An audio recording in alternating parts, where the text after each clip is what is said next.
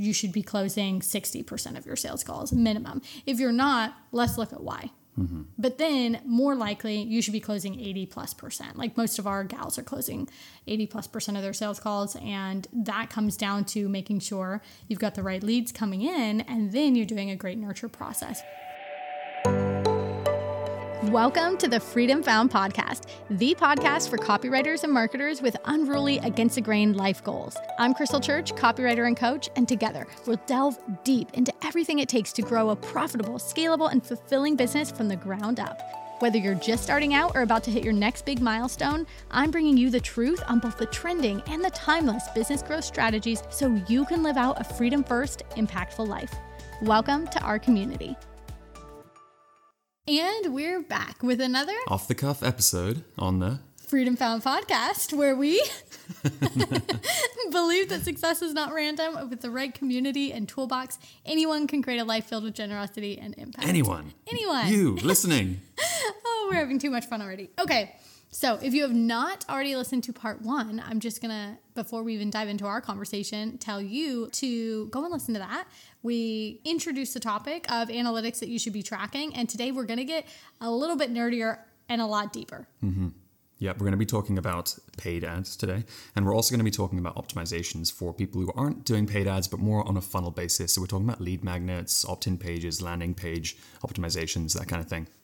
Awesome. So, Dale, because you really are the mastermind behind our funnels, behind our marketing and business development in that area, I just want to know from you like, I know that you track and you look at these analytics. I actually don't always dig into that with you. If we're in a particular season of optimizing or finessing a funnel or mm-hmm. a launch, then you bring me into that. And I love looking at the data with you. But from a bird's eye view, with all the different things that you track and the data that you're looking at to help inform what we're doing in the business, I am dying to know what would you say are the top five pieces of data that we track and that you recommend our mastermind clients be tracking themselves? That's a really good question. Uh, and obviously, if you've listened to the last episode, you know there is so much data to collect on every every platform, every single avenue of marketing that you're doing. But I think that the most important ones that you should be tracking are your total traffic, which is the total number of people that have eyeballs on your business. Okay, mm-hmm. so they're not a lead yet. They're just traffic. And as we talked about in our FFC Mastermind Masterclass yesterday, traffic is total number of eyeballs on your business, whereas leads are people who have directly given you their information. Um, and they're an active consumer as opposed to a passive consumer. For example? For example, you have got a thousand people on Instagram. They are all traffic. Right now, some of them are seeing your posts, but then to, for them to become a lead, you are giving them a lead magnet. You're collecting their information. So you're taking them from earned media, which is social media, Instagram, LinkedIn, YouTube, and then you're bringing them onto owned media, which is your email list, your SMS list, a customer list, that kind of thing. And at that point, when they are engaging with you, when they're giving you their information, they become an active lead. Great. Okay, so we've got number one, looking at our total traffic. So, what can we do to do that? Just add up, like, say, I've got this many followers on this platform, this many on my email list, this many in my personal network. Like, is that how you find the total traffic number. Absolutely. So so you can break down traffic into a couple of different ways. You can just look at the aggregate audience size. So you're looking at what's your audience on all the different platforms, which is probably the easiest one to track. If you're looking specifically at Instagram, if you're one of the people who's um, looking at insights on there, then you can see how much reach you have and that kind of thing. But I don't find that that's that helpful. If you're looking at individual post performance, which we talked about last episode, that's very helpful. But just in terms of your overall traffic, I think audience size is the best way to to go.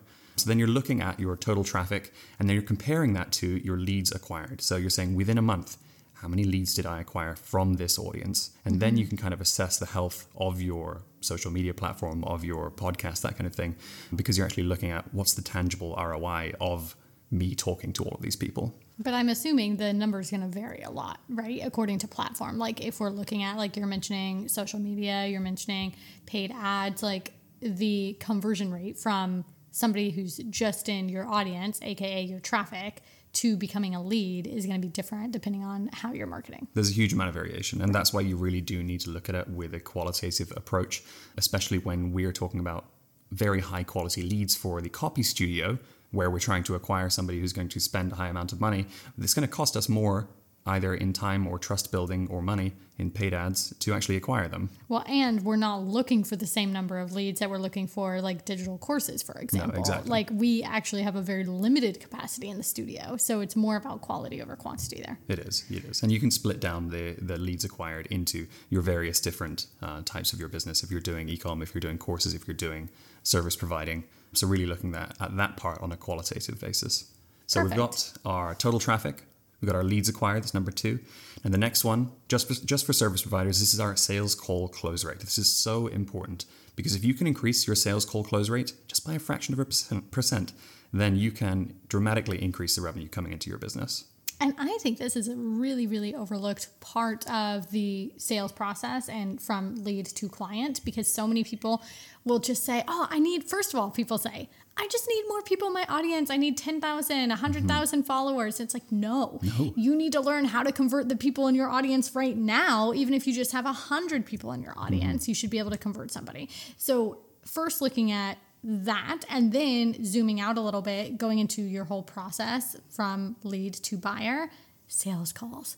I think people overlook this. I spent a lot of time just honing my sales call process to make it more efficient, to be able to be a better listener, to figure out what people actually needed and make sure I wasn't just selling what they thought they needed, but giving them the actual solution that they needed or Absolutely. recommending them elsewhere if that wasn't what I had.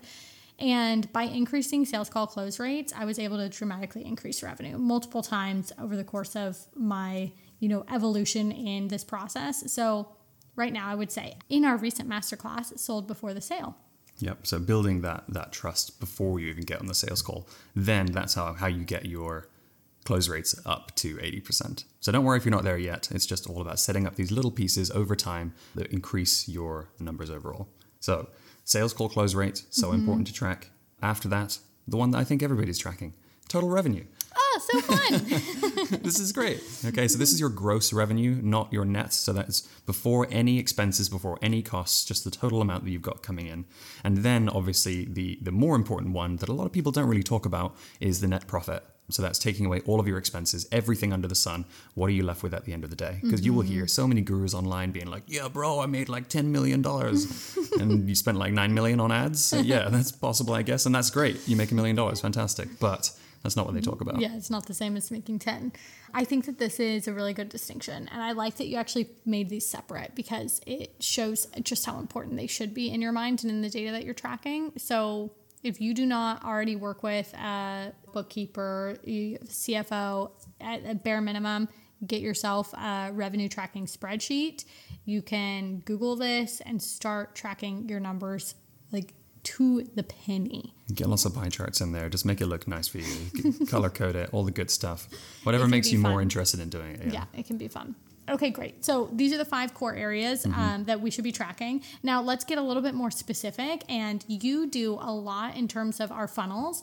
And for those of you listening, we've got funnels up that are both running organically and being filled with traffic from paid ads. So thinking from an ad campaign perspective, mm-hmm. let's dig into if we've got ads up on Facebook, on Instagram, what analytics are you tracking to know if our funnel is healthy, if we should turn it off? Sometimes you come down to my office and you're like, Krystle, I think that we should double our budget for this specific campaign.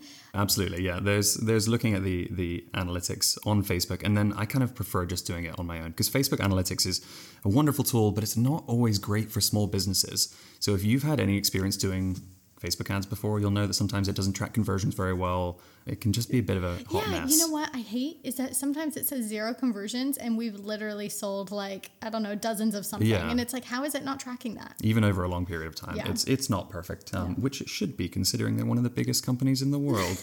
but it's it's very clunky. So I've just got a very simple spreadsheet um, when it comes to funnels, not just paid funnels, um, but this is going to come from the standpoint of any funnels, and I'll talk through the parts that are paid and through the parts that you should be tracking if you're just doing uh, an organic funnel. Okay, Great. so first of all if you're doing paid, very similar to if you're doing organic, but, but from a paid perspective, you've got impressions, which is your, your cost per thousand people. So it's actually how many impressions you're getting. And just for people to have some clarity, impressions is not total number of people. That is the total number of times your ad has been shown to people. So it might have been shown to the same person two or three or five times. Exactly. I'm sure some of you have seen the same ad Over 12 over. times over Yeah. and over again. Um, and that's necessary a lot of the time. Uh, and that's why the algorithm does it. But yes, impressions is total number of people who've, who've not, not people, total number of views. Clicks is the next thing that's so important to track. And then your click through rate. We're going to jump through these because this is quite, quite basic Yeah, stuff. and this isn't an ads course. No, exactly. Impressions, clicks, and then working out your click through rate. If you've got above 1% click through rate, great. If you've got below, maybe you need to fix something. Um, Oh, great metric. yeah, very easy to track. The next one up, which is relevant to organic um, and paid, is your opt-in page visits versus your actual opt-ins. So you're thinking of this little little pieces of the funnel going together. People have just landed on your opt-in page.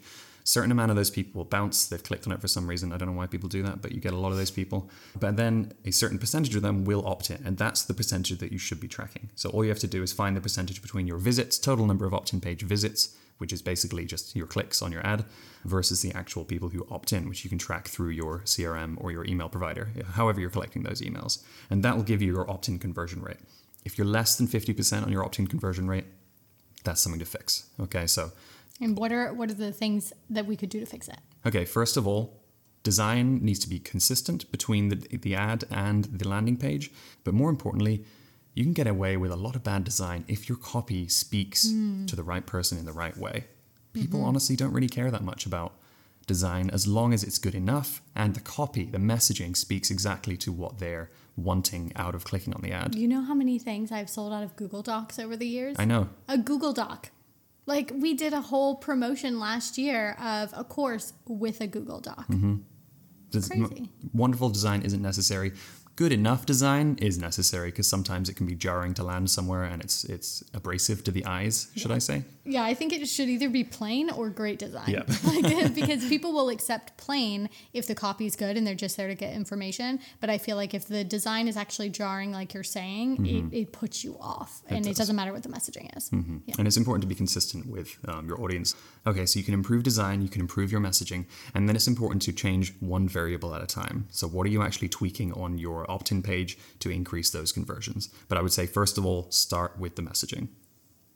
Once they've opted in, obviously we can look at the email side of it and where they're going from there. That's a separate thing that we talked about in the last episode with performance of emails.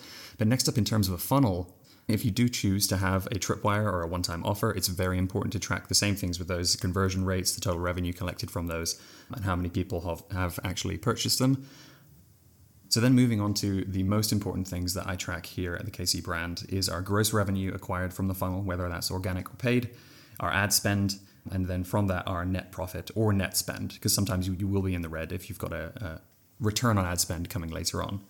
Now, after you've worked out your net profit, which is wonderful, you also really need to be tracking, and something that I think is the most important, so I track this really closely, is the number of leads that you're getting. Because a lot of the time you might be breaking even on your ad spend, but you're acquiring all of these leads for free at that point. If you've got a 1x return on ad spend, you're acquiring hundreds and hundreds of hundreds of leads, which can potentially be very profitable over time for free.